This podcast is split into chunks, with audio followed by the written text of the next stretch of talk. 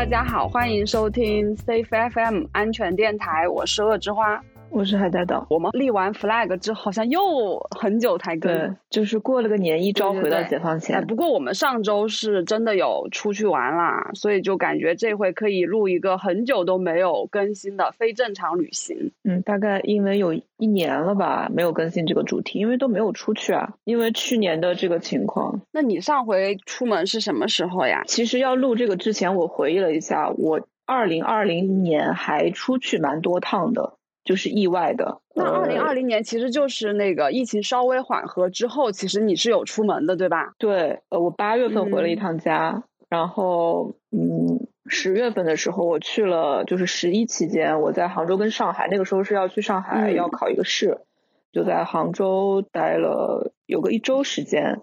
呃，完了就。玩了挺多地儿的，然后又去上海考了个试才回来，差不多有个十天时间在外面吧，算是蛮久了。然后回的北京，上一次是我十一月底的时候，十一月底还是十二月，加引号回了一趟厦门吧。那个是给深交，就是以深交记者的身份去金鸡电影对对，我记得你当时还给我发照片来着。那个那个季节的厦门还挺舒服的，嗯特别舒服。而且我真的是，呃，就是我大学在厦大读的嘛，我已经很久。没有，就是有个上次好像是，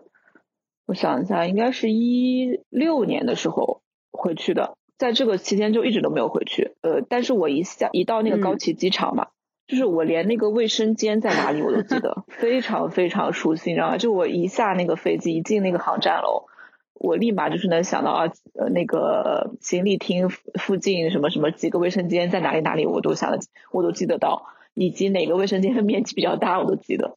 因为太太熟悉了那种感觉。一下去那种呃厦门那种很湿润的空气，就让我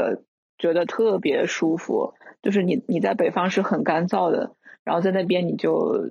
像泡发了一样，很惬意。然后那个季节呢又不冷不热，就是这边已经非常冷了，但是厦门还是你可以穿。呃，差不多衬衫就可以。哦，那就是最好的季节啊。对，然后而且虽然就是呃，我是记者那边记者去的，但是我跟的那个厂他没有很忙，就是不用跟那种大厂，就是一个小的那个发布会。所以也也没有很忙，当时我记得还要做核酸，相当于是你就是一边工作一边可以在那边就是转一转城市，就也没有节奏很快。对对，我记得我们住的给给我们住的那个酒店就是在厦门比较呃，它厦门是一个环岛路吧，在厦门环岛路比较偏的一个呃位置，所以就是酒店大概走五五六分钟就是海边，而且那个海边是不像厦大。呃，虽然厦大也在环岛路上，但就不像厦大那个地段是人很多，然后游客很多，那边就是几乎没人。然后我走过去之后，还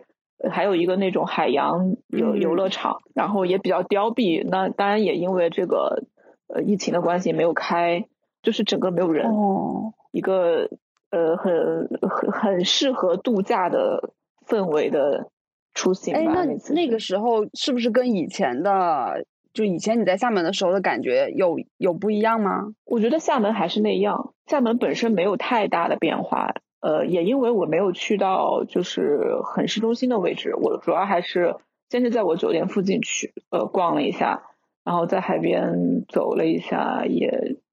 就还是以前那种呃还是厦门的那种呃氛围吧。然后去厦大那边去学校门口逛了逛。就我们以前呃吃的那个厦大沙茶面也还在，可能有一些有一些店是更新换代啦，因为沙坡尾那边游客区，然后它店更新快，换代比较快。但厦门整个那种生活氛围什么的，就是还是那样。然后我又去学校门口一个我以前蛮常去的一个比较悠久的那种外贸品的历史，然后我就是经常去某一家店买那种外贸古着，那家店还在。哇。然后我去之后，他就说那个，我就他当然不记得我，就是因为店员已经换了。然后呢，他就是说，呃，反正我就买，我也我也没有买什么，因为我现在也不不怎么买东西。呃，买了一个帽子，然后就是随便跟店员聊了聊了几句，我就说我那个十年前就在这边就在这家店买东西，我说我不知道老板换了没，他说没换，老板还是那一个人。然后他说很巧，说那个。我我走之前，也有一个就是在以前在厦大读书的女生来这边买东西，说她也很久没有回来了。然后她还问我说，为什么最近这么多，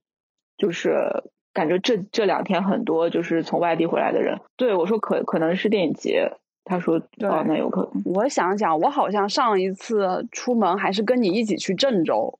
我们去参加那个有个计划。天呐，哎，你没有去那个公司哦？对对对，有去有去，对对对。那就是去那个张家界，那个时候也是疫情缓和了之后吧，好像是十月份的时候，确实张家界，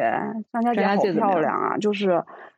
就真的是大山大水的样子。我没有去过张家界，但是听说它那种山水风貌还蛮异世界。那个是是阿凡达之前在那边取景吧，我好像不太记得了。对。是它的那个景的原型，呃，它是有两个路线吧，有的那个旅行团是走 A 路线，有的旅行团是走 B 路线，然后还有什么索道可以做，好像还有人在那儿做极限运动挑战，就不是不是我们去的那个季节，嗯，就他会什么翼装飞行啊，就是自己穿一个什么什么东西往下飞。但真的很吓人，我看那个照片我都不行了，太可怕了。哦，我想起一个事情，嗯，就是刚说到厦门嘛，就是厦门一直都是一个就生活节奏很慢的地方。那边有一个珍珠湾公园，就是那边有木栈道。我以前读书的时候，就是经常，呃，那个晚上没事干，就会从学校门口，就我们学校门口一出来就是海，我就会坐在那边，那边有很多。自己拿音响在那边唱歌的音乐爱好者们，有时候还会吹萨克斯风或者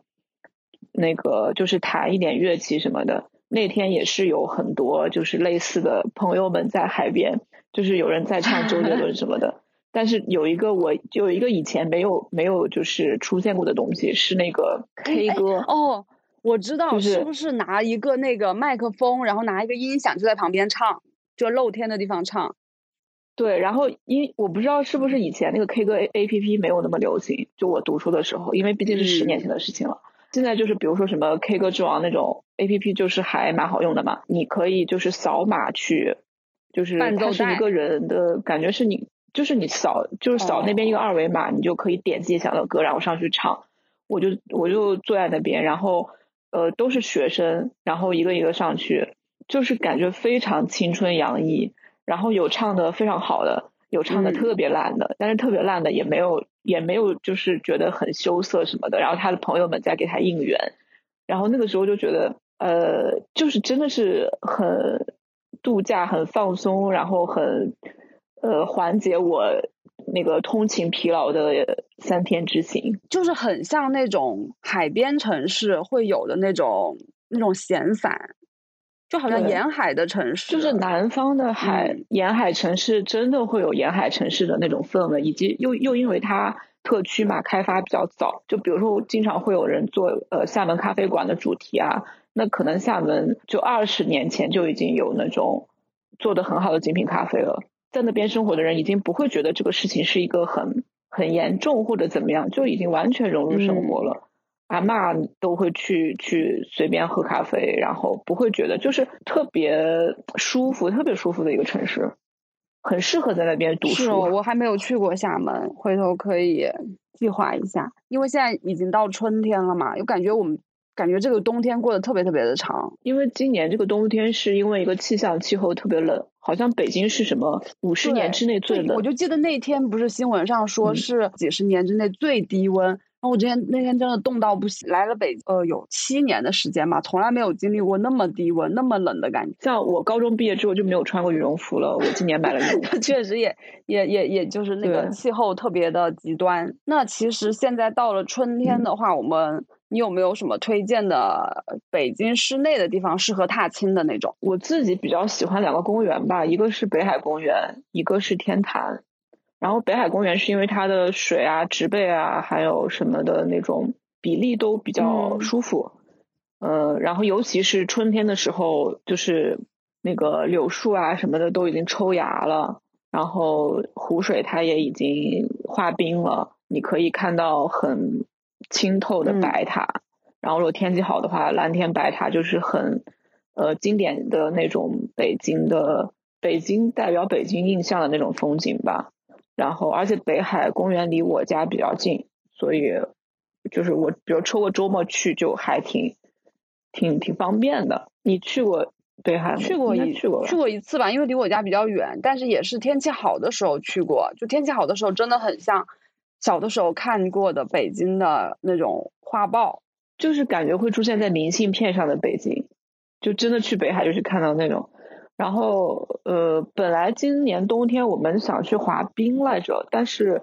呃，又因为就是中途不是又疫情反复了嘛，然后冰场就就都关了，就没没去成。对，天坛是我觉得天坛比较适合那种，呃，就如果比较近的话，就比较适合那种下午快快晚上的时候去，然后那个时候就是。虽然主主要的一些，比如祈年殿那种地那个景点是关了，但是人很少。然后天坛是一个就是绿色的，就是植被最茂盛的公园之一，北京。然后而且它是一个最四四方方的呃这么一个公园，然后很适合去散步。我去的那天也是特别巧，就我朋友在旁边修车，差不多快黄昏的时候去，就是。你会感觉到那种古典建筑的很非常静谧的那种氛围，然后夕阳的状态，然后那天天气也很好，有一些很薄的云，就是特别自然，然后就呃就是人文建筑跟自然配合的特别好的那种美景的感觉。我觉得春天也很适合，因为它那边有大量松柏，可以闻到非常清新的松柏的味道。我我还蛮喜欢天坛公园。我好像来了北京之后就没有去过了。我印象最深的，我去过天坛，就是我小的时候，我姥爷带我来北京，然后那一次是应该是六岁的时候，我也不记得为什么，就是他带我去了以后，然后我在天坛写生，你知道吗？记得好多好多的人就在你那里围观你。那你还有别的地方推荐吗？我城内的话，这就是我家旁边有一个呃西城湿地公园。那个湿地公园，对夏天去特别特别舒服，因为夏天，尤其是仲夏之后夏末的时候，有很大很大一片的荷塘，然后那个荷塘它有一个木栈道是就是直接修在那个荷塘的旁边，就是你你可以就是穿过荷塘，然后有很大一片的水域，就是夏天去的话，如果不怕蚊子的话，会还蛮开心的，而且会有很多。呃，又是叔叔阿姨们在那边跳那个交交谊舞，就是那种特别标准的夏天傍晚很有生活气息的一个市民公园的味道。我们家旁边有一个那个温榆河，呃，它会不同的季节会有不同的野生动物。然后最近的话，就是有一些那种黑天鹅飞过来，就我我见到的就是见了大概几只吧，就在这休息，然后也有好多人去看。再就是黑天鹅走了之后，就有一些那种野鸭子，还有野鸳鸯，就好像是常年会在这个河里面，就感觉这个河特别的忙，就是来完一波又一波，然后他们其实都在，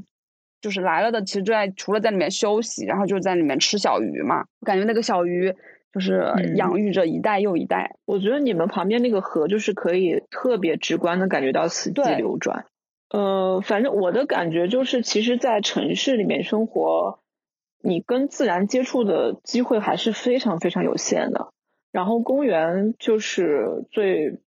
便利、最方便的一种喽。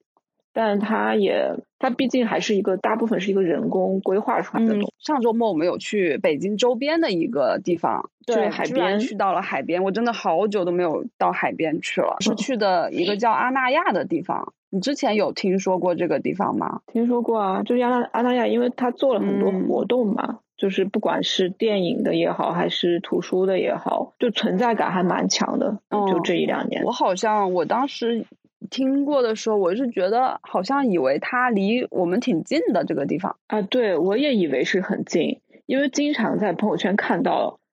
就是有人去 PO 他去阿那亚参加活动的照片，我就一直以为是可能坐车四十分钟到一个地方。然后我们其实我俩是周六的时候，我们是周六中午买的呃动车票，是十二点的车，对吧？然后其实到了阿那亚已经，嗯，应该是到的秦皇岛的那一站，对，已经三点了，差不多两个半小时，北戴河吧。北戴河那一站，对北戴河是吧？对，然后到北戴河其实是两个半小时，从北戴河再去到阿那亚的那个地方是要半个小时的车程，其实差不多是三个小时。从北京到阿那亚。对，就比我想象中要远很多。嗯，然后我们到了之后，其实我们就只住了一天。其实这个就是一个适合周末从北京出发，周末一个两天一夜的一个短途旅行。嗯，然后我们其实，在阿那亚的时候，我觉得是可以给大家分享一下我们去的这个行程。就是我觉得我们的行程是比较不那么的紧凑的，但是嗯，该看的、想看的也都看了。主要是去了看了两个展览，然后一个是那个沙丘美术馆的，还有一个是阿那亚艺术中心的。感觉就是这两个可以先聊，我们可以先聊那个沙丘美术馆。嗯，沙丘美术馆是 UCCA 在阿那亚算是一个分，应该是分馆。我是觉得那个建筑本身的体验很好，对，它是。它因为它是在一个海岸边上，然后又是在一个那个感觉像是在一个沙子里面。对，因为它整个建筑非常低，然后有点像下沉到地下一样。然后它有一些窗口，你就是玻璃门推开就直接是海海边，然后你可以走下去。而且那个海的状态就是一个非常荒的海。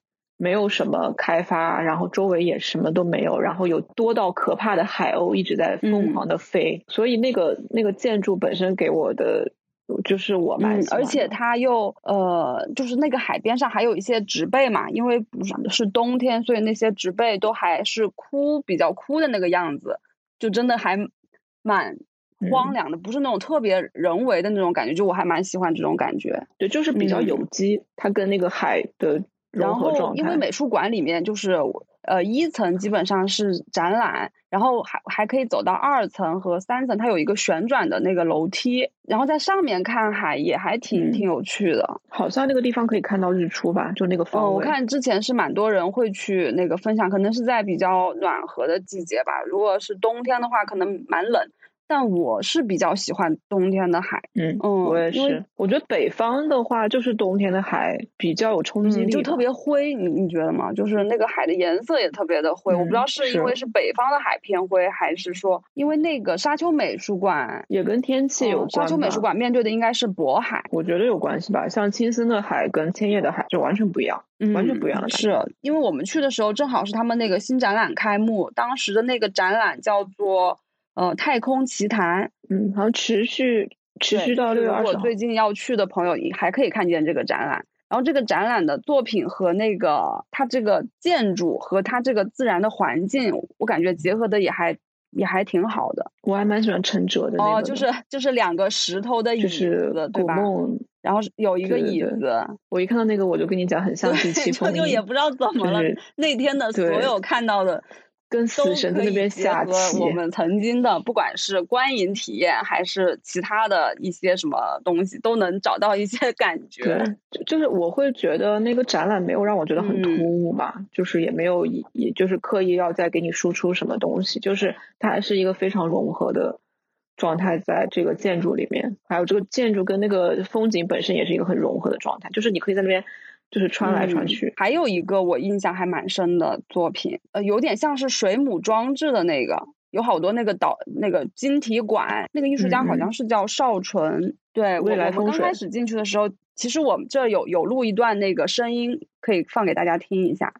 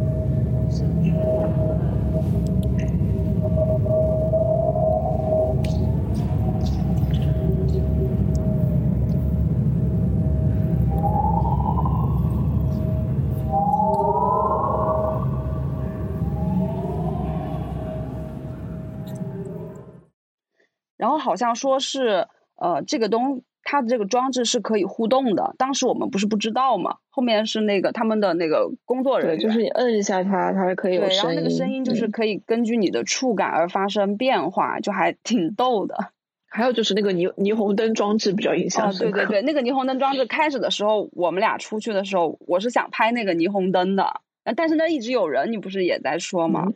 结果意外的有人的照片比没人的照片好看。然后拍出来以后，就大家都异口同声的在说，特别像韩国文艺 电影的封面或者剧照什么的。对，特别像洪尚秀。嗯，就然后后面还给到那个艺术家本人去看了，但是艺术家好像就还好。他不懂我们在说什么，就只有我们自己 get 到这个点。其实他那个装置后面我看了一下他的那个那个那个图说，它其实是由那个 LED 灯条来发发电的。它放在户外还有一个发电的装置，然后那个装置特别特别特别的响。这个地方我们也稍微录了一下，就可以带大家先听一听这种是什么感觉吧。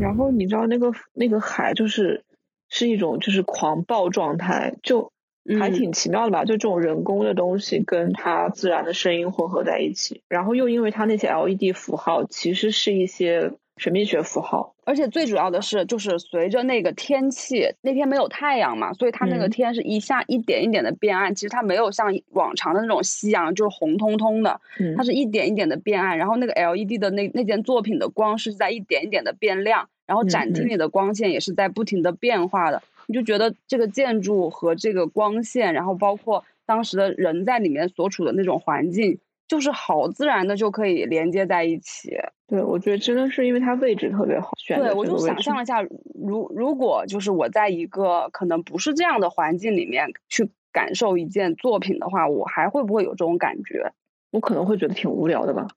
对吧？我就觉得可能没有这么体验会这么的好。后面我还有一件就是也印象蛮深刻的，就是一个呃一个小房间。我开始以为那个小房间是一件。呃，是在放映，没想到它是一个那个影像的装置，就是有一个流动的球体在在，啊，就是像月一个月亮，它也不是，就是它那个球体里面是有那个海浪，嗯，对，叫做艾伦博加纳，他那个作品的名字叫《善变》，然后这个其实我有录一个小的视频，回头可以放在那个公众号上，大家可以去看，嗯，就因为。它是三百六十度在不停的变化的，它从有的时候会变成一个太阳，然后有的时候那个太阳变小，然后又变成一个蓝色的球，又变成了一个呃金黄色的球，感觉像是又有点像日出，然后又有点像日落。嗯，我觉得它就是在模仿，就是行星，然后对地球的影响、潮汐影响这些东西。他只是把它做的非常艺术化的影像，对他跟他们这个展览的主题也蛮贴切的，就是太空奇谈嘛。后来我就回来以后，我就挺好奇的，就查了一下资料，好像说是说他们之后是想要在海的对面再建一个美术馆。哦，这样子，对面的美术馆会有一个延长的一个通道，然后。大家可以从那个通道，就是可能走到水下，然后再走到那个美术馆里面去吧，看，然后会跟那个潮水的涨潮什么之类的有关系，但现在好像还没有，就不知道了，可以后续观望一下。后面我们其实又有去那个阿那亚艺术中心，那个中心的外观我还印象也蛮深的，就特别像，特别像那种名画里面的建筑，它就很很现代那种，很现代风格，但是那个小镇又特别像是那种。呃，欧洲风情的小镇，就是对这个风，这个小镇就是特别模拟那种度假，就是它就是把度假这两个字，然后给建筑化，比如说白色，就是有很多白色建筑，然后你可以看到那些遮阳棚什么的，就是一种融合融很融合的建筑风格。然后那个阿那亚的话。阿那亚艺术中心，我们当时看的是叫什么展览来着？目之所及。哦，对，这这个展好像是到五月五月十六号的，所以就是最近去这两个展览都可以看。我们当时在看这个展览的时候，还看见了你的朋友。对，因为里面有一个艺术家叫加藤全，他是一本算是一个雕塑家吧，如果非要定义的话。嗯。然后他就是有，就展览都会有艺术家介绍嘛。然后那个艺术家介就是介绍是那个我的前辈，然后也是我的译者。也是我的朋友林烨写的。我说：“哎，怎么又还巧遇了朋友，然后 就拍照发给林业老师，然后林业老师就帮我普及了一下加藤圈的一些信息。我觉得他这个人还蛮好玩的，就是他其实是就是他的毕生梦想是做乐队，他是一个疯狂的对，他是一个疯狂的音乐爱好者。他小时候想当足球运动员，然后后来想组乐队，然后他最喜欢的东西是音乐。不是艺术，虽然他是那个武藏武藏美毕业的，我觉得他的作品是我就是这个展览里面最喜欢的。嗯，他的作品就是挺挺逗趣的，我觉得。对，就是有一些童趣，因为他做的是跟日本的原始信仰有关的东西，就是一些呃传说中的神啊，或者说人偶啊什么的，他把它做一个现代化，然后取材一些呃。而且它不是日本的，就是大和民族的核心信仰，它是一些，比如说一个什么什么岛啊，它可能呃有一些原始的崇拜，呃，它是以这些东西为素材做它的作品，然后就色彩非常丰富，我觉得还蛮有趣的。它没有什么特别艰深的东西，就是你哪怕不要去就不理解它背后有什么，说你单看那个雕塑什么也会觉得很可爱啊，或者说或者很怪异，就是。就是他会有一些丰富的，就是感性的、感性的这种呃，就是感受力给我吧。对，而且他会有一些自己的符号，比如说他的作品里面有很多那种缝纫的那种痕迹，嗯嗯，然后还有一些是呃，比如说画框，都是一些比较老旧的画框，不是说新做的特别工业、特别标准化的那种画框。对对对，他会专门用一些有点像那种古董。古董画框一样去表自己的作品，对那个画框我特别喜欢，我之前还找来着，但是就嗯，就好像没有没有找到，真的还挺适合放那种纸本绘画的。对，就比如他会做一些像水母一样的人偶，就你看起来他又有点可怕，他又有点可爱，这种嗯叫加藤泉，就感兴趣可以查一下。对，然后他后面我一开始以为他是一个年轻的艺术家，没想到对我以为他是对对对。我以为他是一个新生代的那种，嗯，对对对，但没想到他是他是六九年的出生。后来我查了一下，对，就还蛮意外的。然后其他我那个展览，我还有一个印象比较深的是在那个二层空间里面，有一个呃，就是它会有很多球体在那种匀速的缓慢的转动。我记得那个，嗯，但是那个。对，那个是有一个橘色系的，它和那个飘窗结合的还挺好。那飘窗好漂亮啊，都特别特别高，特别特别长的一个。就是跟就是感觉跟空间互动比较多的，我们会比较有感受力，因为我们应该都不是那种就是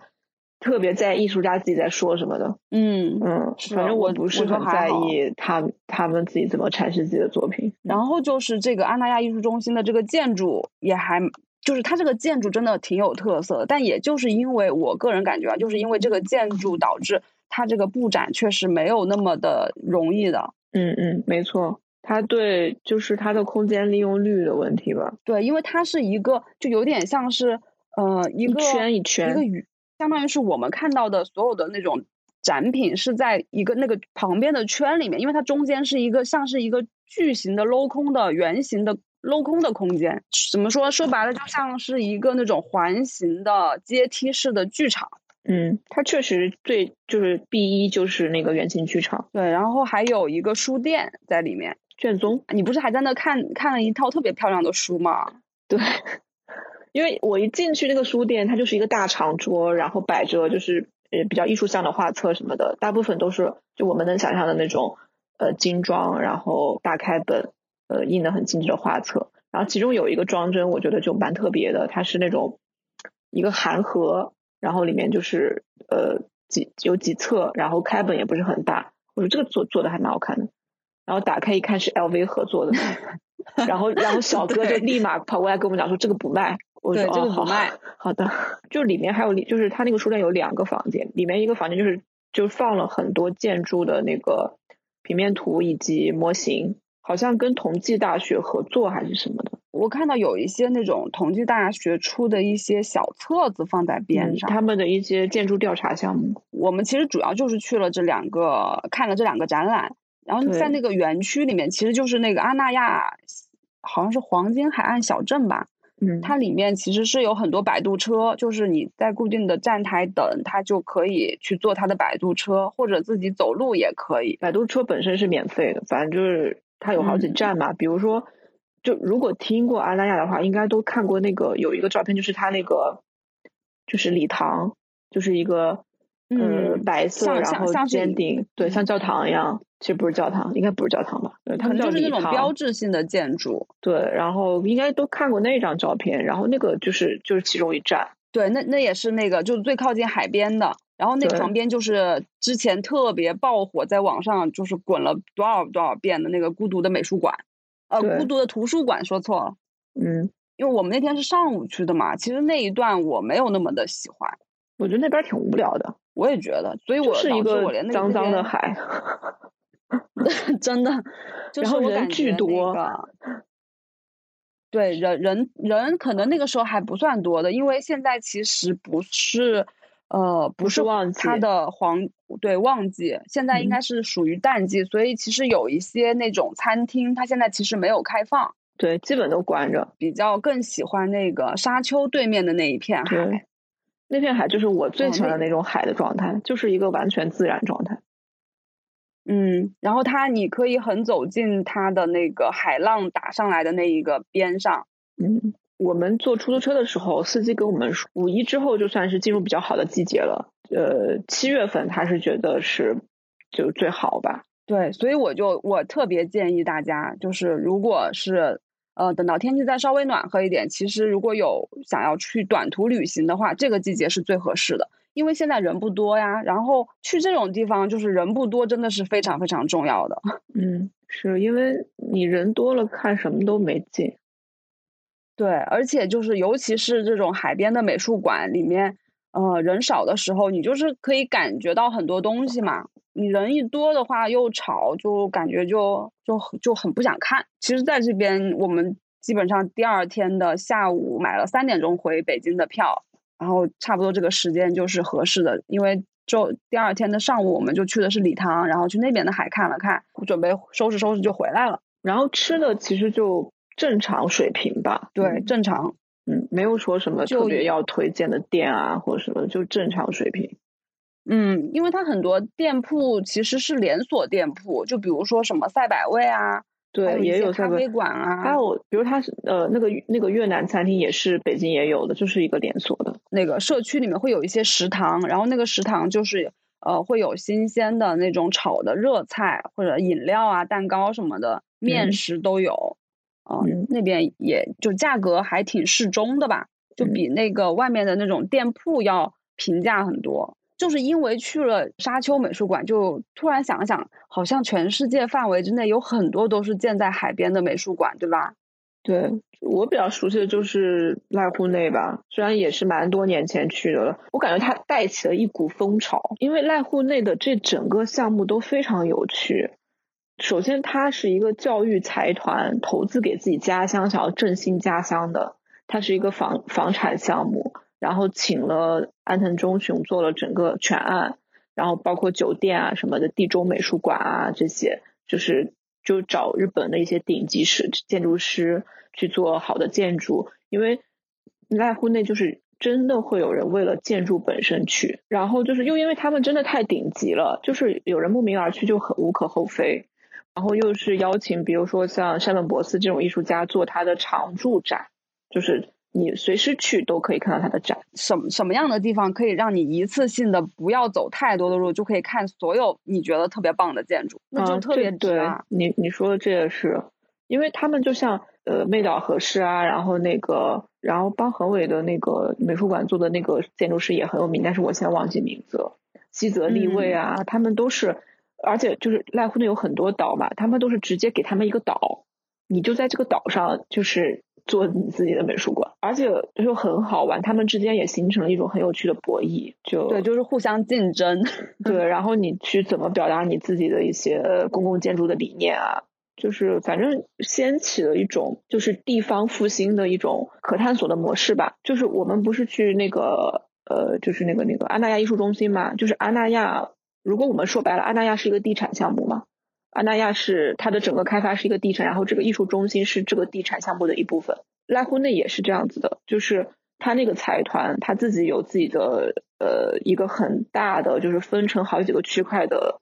那个酒店，然后那些那个酒店是非常高档。然后在那个酒店呃的其中一个部分，就是它的酒店美术馆，跟就是安藤忠雄做的那个地中美术馆，还有李焕玉美术馆又是分开的，又是不一样的。就是他就是想做一个艺术艺术振兴的这么一个案子，像他的那个财团的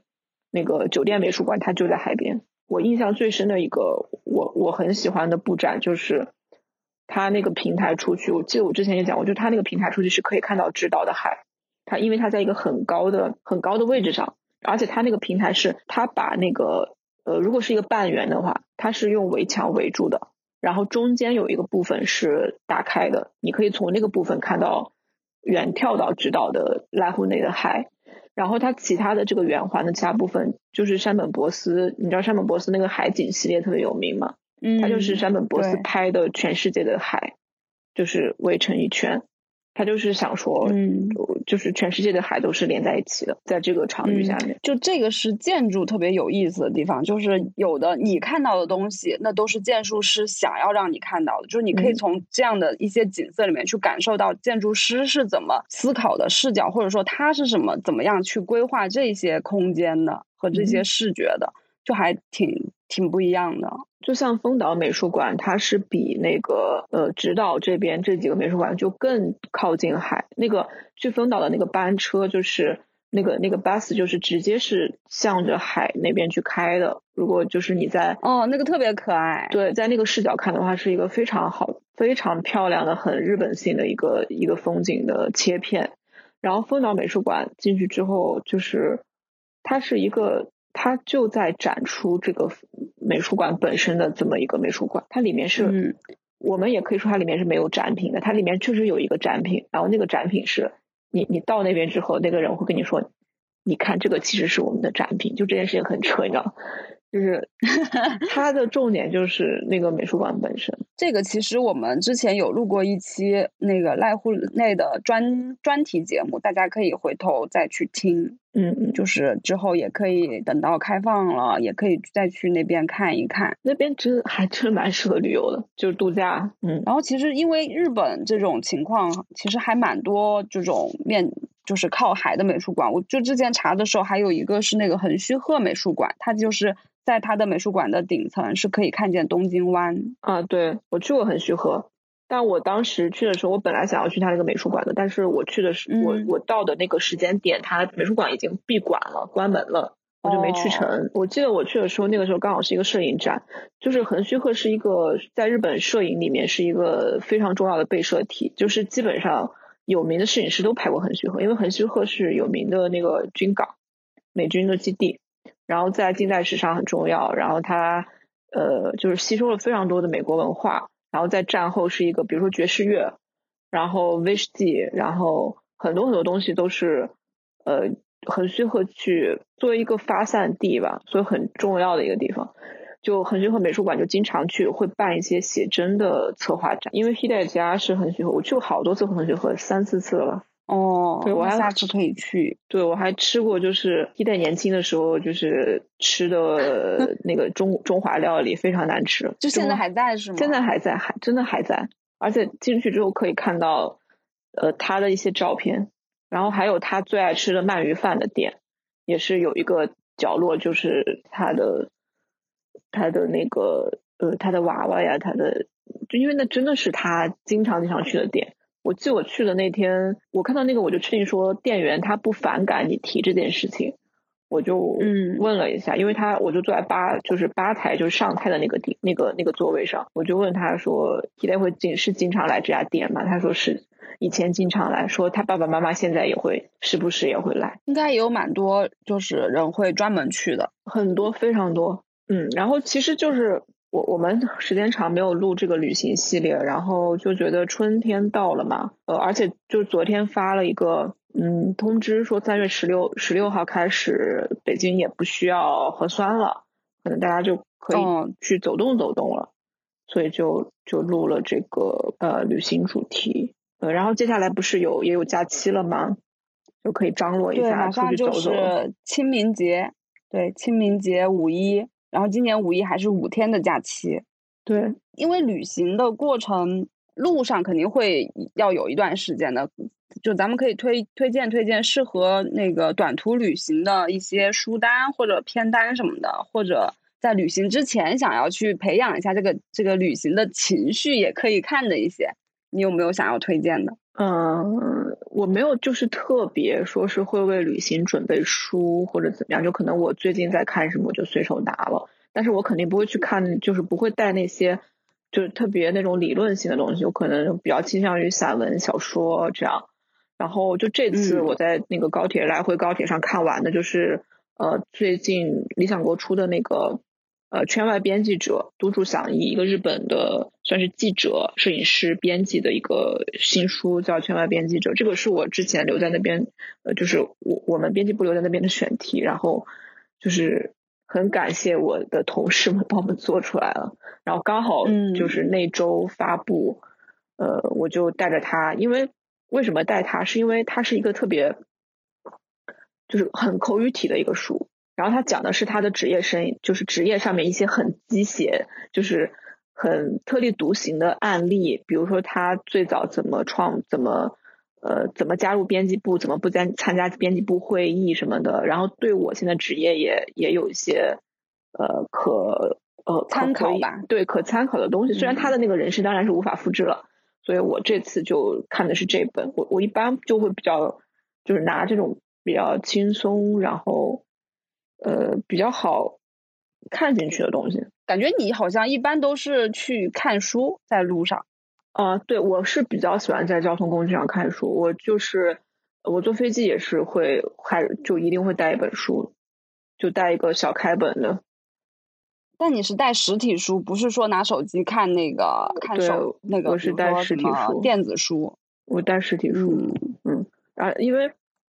我就是自从自从就是。开始用无线耳机以后，我就经常忘了要在飞机上带一个有线耳机，因为飞机上它不让你用无线耳机，我就没法听歌了。然后我没法听歌，然后我我我就是我有时候会用微信读书看那个电子书嘛，但是可能那个微信读它就没有载到后后面的页，你知道吧？然后这个 WiFi 又已经没有没有网了，然后就是有有过这么一两次之后，我就是都会会带实体书。而且我本来之前就是，我觉得看看实体书比较看得进去吧。嗯，是因为那个实体书有一点好的是它可以那个翻页比较快，因为电子书你要翻到后面就不太好翻。对，而且电子书我主要是因为我特别容易走神儿，就是如果我要专门，就除非我真的是专门拿一个 Kindle 或者什么的那种我可以。然后如果是手机看的话，我经常我可能就是刷豆瓣了或者怎么样。就是不会集中注意力看这个书，对对对，是。对，然后有什么微信弹出来，你就看别的了。对对对，然后比如说，如果说我要为了这个事情，我还要再拿再拿一个电子设备的话，那我干嘛不直接拿一本书呢？也是，对我就是这种。当然，每个人有自己的习惯了。我是比就是会拿实体书。然后这回这回我就什么都没带，这回因为你在追创。对 对，因为我最近沉迷于创造追创，就是我半夜起来发现你在旁边看创了，对对 对。啊，我还可以推荐一个，我还可以推荐一个最近出的星野道夫的三本，而且是文库本大小。就星野道夫是日本一个对自然摄影师嘛，然后而且而且他死的也比较传奇，就是他是被黑熊给呃攻击，然后就死掉了，在阿阿拉斯加。然后他就是一个毕生把自己。奉献给了阿拉斯加的这么一个人，而且他去阿拉斯加也是，他也什么都不会，他就去了，然后就就那边非要读人家的那个阿拉斯加大学的那个野生动物系，就是他的人生就是他他为了一个热情的东西可以牺牲掉其他所有不重要的东西。我看他的书一直都就是会很感触人跟自然的互动可以做到什么程度吧，而且这三本书也是我我之前。在上一家公司策划的，但是我离职之前，他没他没有出出来，然后也是最近呃上市了，大家可以关注一下。对，感觉都还挺适合，就是